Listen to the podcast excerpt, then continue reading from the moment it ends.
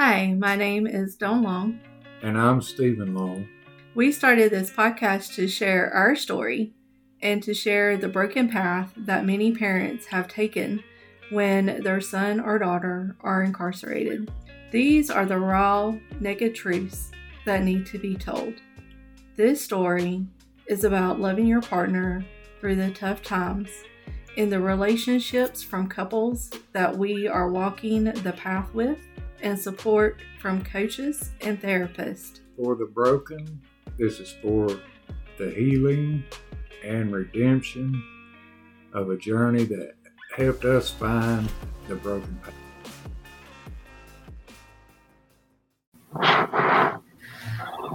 Good evening, everyone. Welcome to another episode of Loving Through the Broken Path. We have our guest today, Pam, who has a master's degree in marriage and in family therapy and community counseling, pursuing her PhD in ger- is it gerontology? Yes. Yeah. So, welcome, Pam, to the show. Thank you.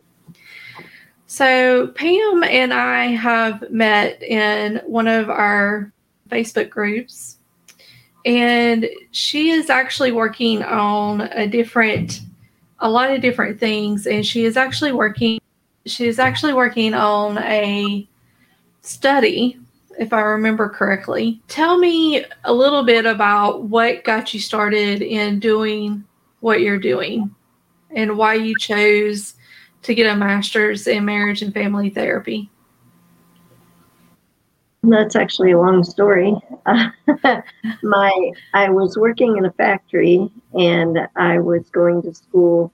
I got an associate's degree in human services and I was getting my bachelor's in human relations. And one of the girls I worked with was being abused and her daughter kept running away. And she came to work one day and she was very bruised up and crying, and her daughter ran away again. She had to leave work to go look for her. And the daughter was very young. So they she left and then she came back later. They have found her. The police have found her and brought her home. And she had left the daughter with the boyfriend. And he was the one being abusive. And she said, I just don't know what to do. And I said, Well, let me ask you a question. I said, What do you want your daughter to see when she looks at you? Do you want her to see somebody who gets abused and takes it? Or do you want your daughter to see somebody who stands up for herself so that she'll know how to stand up for herself? I said, Right now, she sees you being a punching bag and you're allowing it.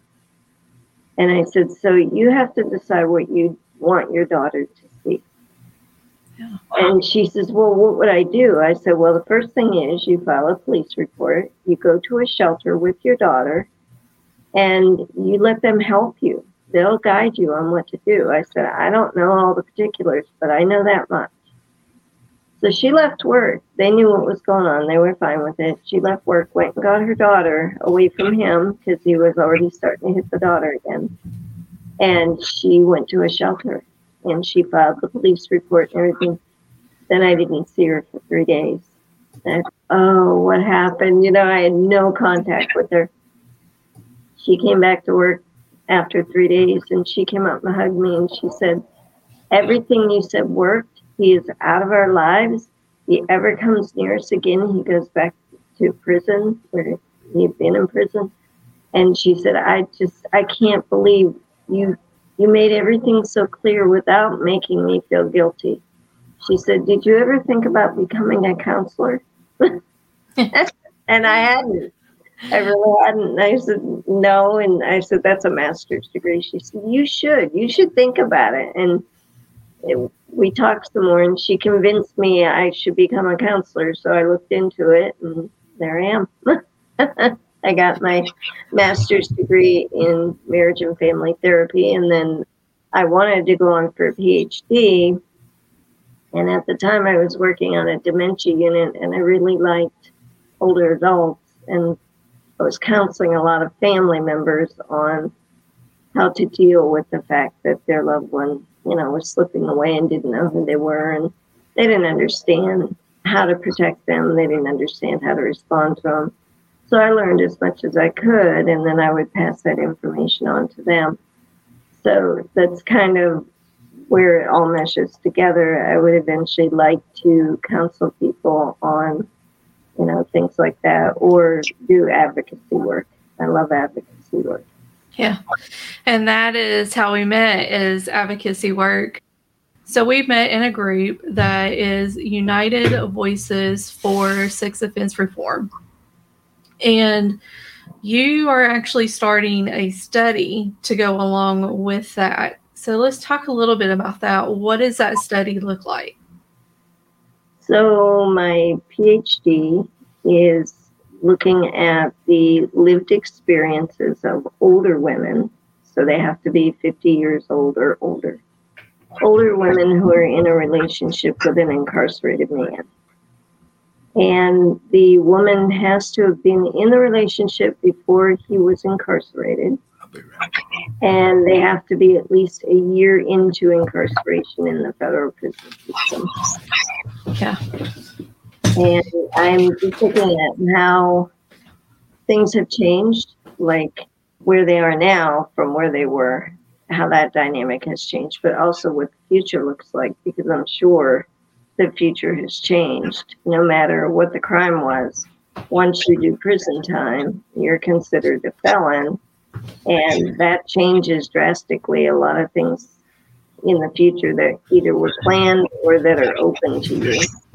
Yeah.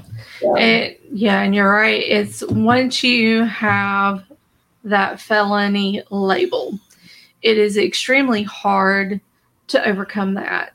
So mm-hmm it's interesting that you're taking the knowledge that you currently have when it comes to counseling people and then putting that together with people that have dealt with incarcerated loved ones. And not only that but also dealing with the elderly and how to deal with the dementia.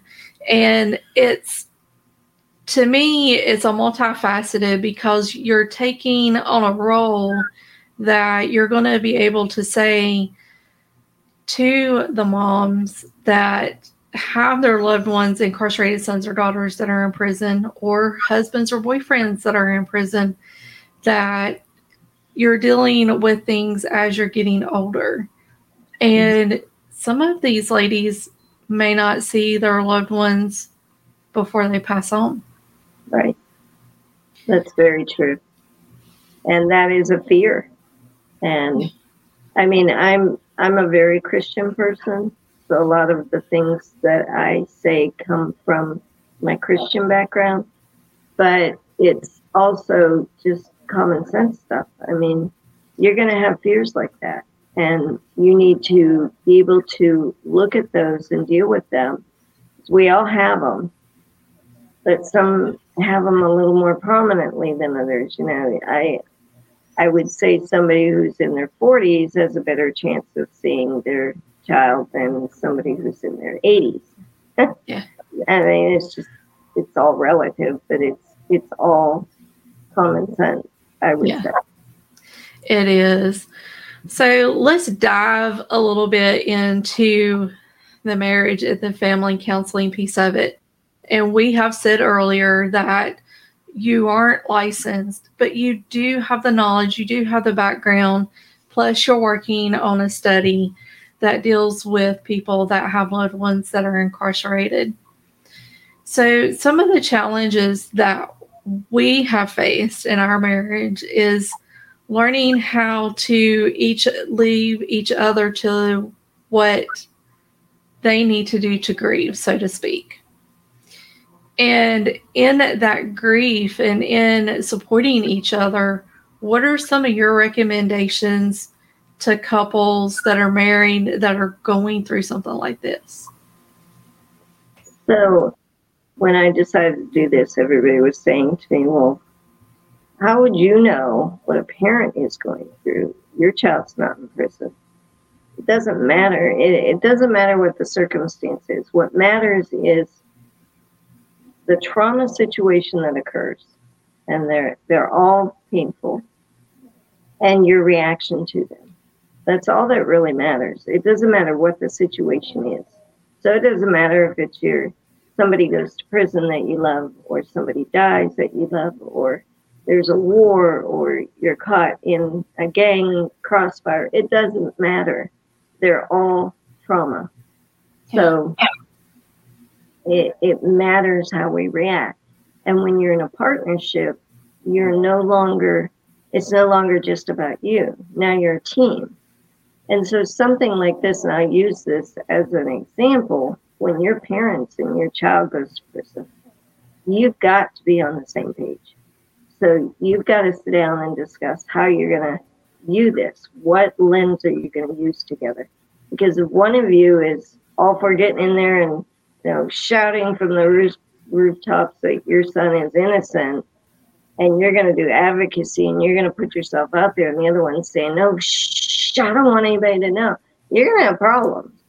You need to get on the same page with that and decide how you're going to handle it with family, friends, strangers, how much you're going to get involved in that, and also how much are you blaming the person who's in prison.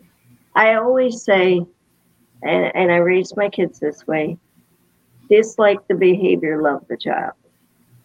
So whether they're guilty or not, it doesn't even matter. You're a parent, you have unconditional love. That's just the way it is, or it should be. Yeah. And so I would say, no matter whether it's their fault or not, you're going to give them that unconditional love. Let's just have that as a premise up front. So, what does that look like? Well, the two of you have to decide what does that look like. Does that mean you're going to show them tough love and not support them through this, or are you going to do everything you can? You know, how many letters are we going to write? Are we going to have CorrLinks? Are we going to give them money for the commissary? Are we going to send them books? You have to decide where that line is between the two of you. You know, one might want to do more than the other. And if you can't be on the same page, you're going to fight between the two of you. Yeah. And that's not going to be helpful. No. No, it's not. And that's some of the challenges that I've seen with couples so far is and I'm sure you've seen it in some of the groups too as well, where the other spouse will sit there and say, Well, I'm sending like three hundred dollars a month and the other spouse is going like, We we can't be doing that. But yet they'll send that three hundred dollars a month that they honestly really can't afford to send. Right. So you're right, being on the same page is important. hmm And also, how are you going to handle the grief that comes with it? Because it is a grieving process. Any trauma has a grief component to it. And, you know, at one point, one could be in the acceptance stage and the other one's in the anger stage. Well, that's not going to go over well. So you've got to learn to go through that process together as a unified couple, or that could break you apart too. Yeah. Yeah. And, we- and we learned through that, did we not? Yeah. yeah. Yeah. It really is about strength in unity. And yeah, I mean, everybody's heard that there's safety in numbers and strength in unity. It's so true because you're not on the same page. You are not going to, you're going to be pulling in opposite directions. And the only way to navigate any type of trauma is to be on the same page, be going in the same direction, and have the same goals. Yeah. I, I know for us, I had to let him deal with his anger when when this episode gets released our first episodes will be released before it and we talked a little bit about that about our differences and how we handled that Yeah. In the beginning, I did, I admit, I did not handle it well. Like you said, it was, it was a grieving process. And it was an anger process at the same time. Right.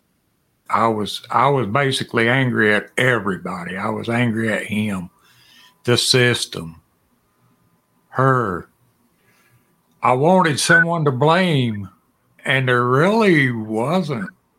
anyone to blame, including him. I mean, Yeah. but because of what he had gone through in the past. And yeah, I was Well, I think that's a crucial component too, is there's a tendency to need to place blame somewhere.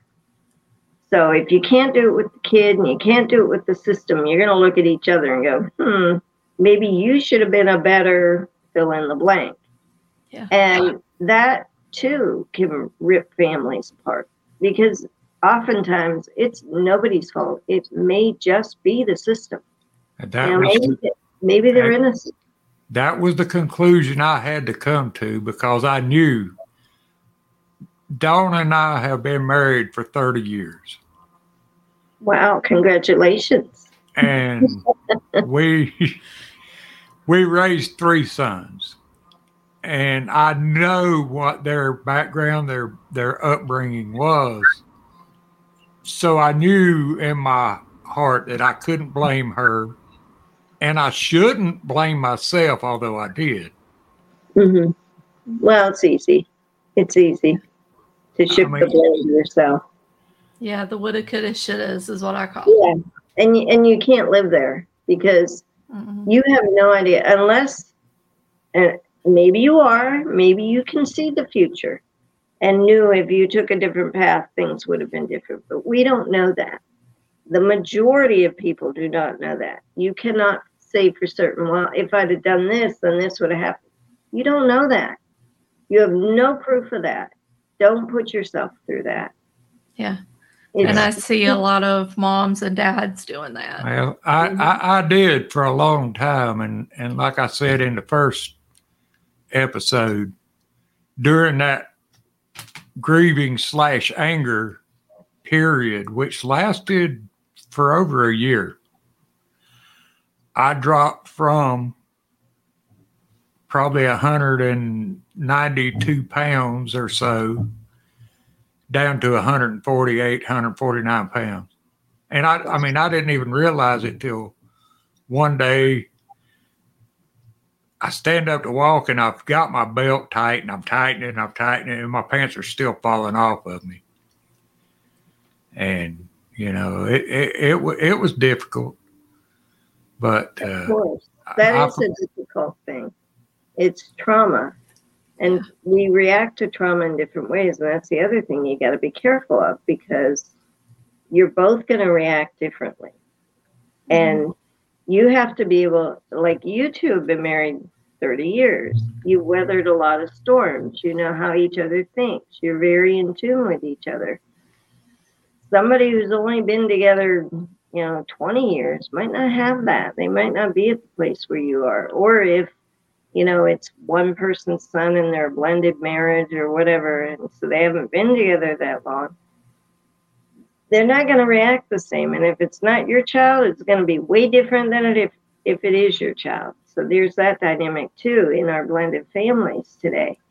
So there's so many things to consider. I mean, and my, I really think when people go through this, they should find someone to talk to because even if you're just venting your feelings and you can do it separately you know somebody from outside of your marriage to give you perspective on what you maybe are not seeing Yeah. what you're inventing you know because it's easy to do Yeah. And that's one of the blessings I've had with ladies and finding the support group.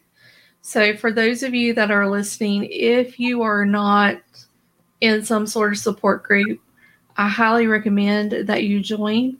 There are many of us out there. We have mothers of incarcerated sons, we have the United Voices for Sex Reform we have so many groups out there that just even a couple years ago didn't exist. The one that was ran by April Feeney, and I apologize, April, if I got your last name wrong because I think I just did. But she started that group right after we had met with Tasha Mills which is a documentary called Unheard Voices. And Tasha is working on getting moms' voices out there because moms are the least heard voices in the incarcerated mess that we have because it's literally what it is. We have 2.3 million of our sons and daughters currently incarcerated. And I thoroughly believe that over 75% of that could change because of the mental health system that we have. We have a really great mental health system, but what we don't have is we don't have the ability to get these people that help to the mental health system. Right. And those are those challenges. So we sort of fill in those gaps with the support groups. Mm-hmm. And like Pam said, I highly recommend you go talk to somebody, even if it's through your company at work. A lot of companies have a program in place to where you can get four to five free sessions. It is totally anonymous. Your employer does not know that you called them. If you don't have a company that does that, fight for that because that is a great resource. I know Lowe's is called Calm. I can't remember what Walmart's is. I used to work for the largest retailer in the world. They have that utilize that because those are the things that will help you get through and talk to people like Pam. Mm-hmm. That's true, and and there's even now because of COVID and everything. There's a lot of therapists online that you can Zoom with or Skype or whatever, and they don't charge very much because they're not doing an office visit, so they're just charging for their time, and it's really inexpensive when you consider what you're getting out of it. Yeah.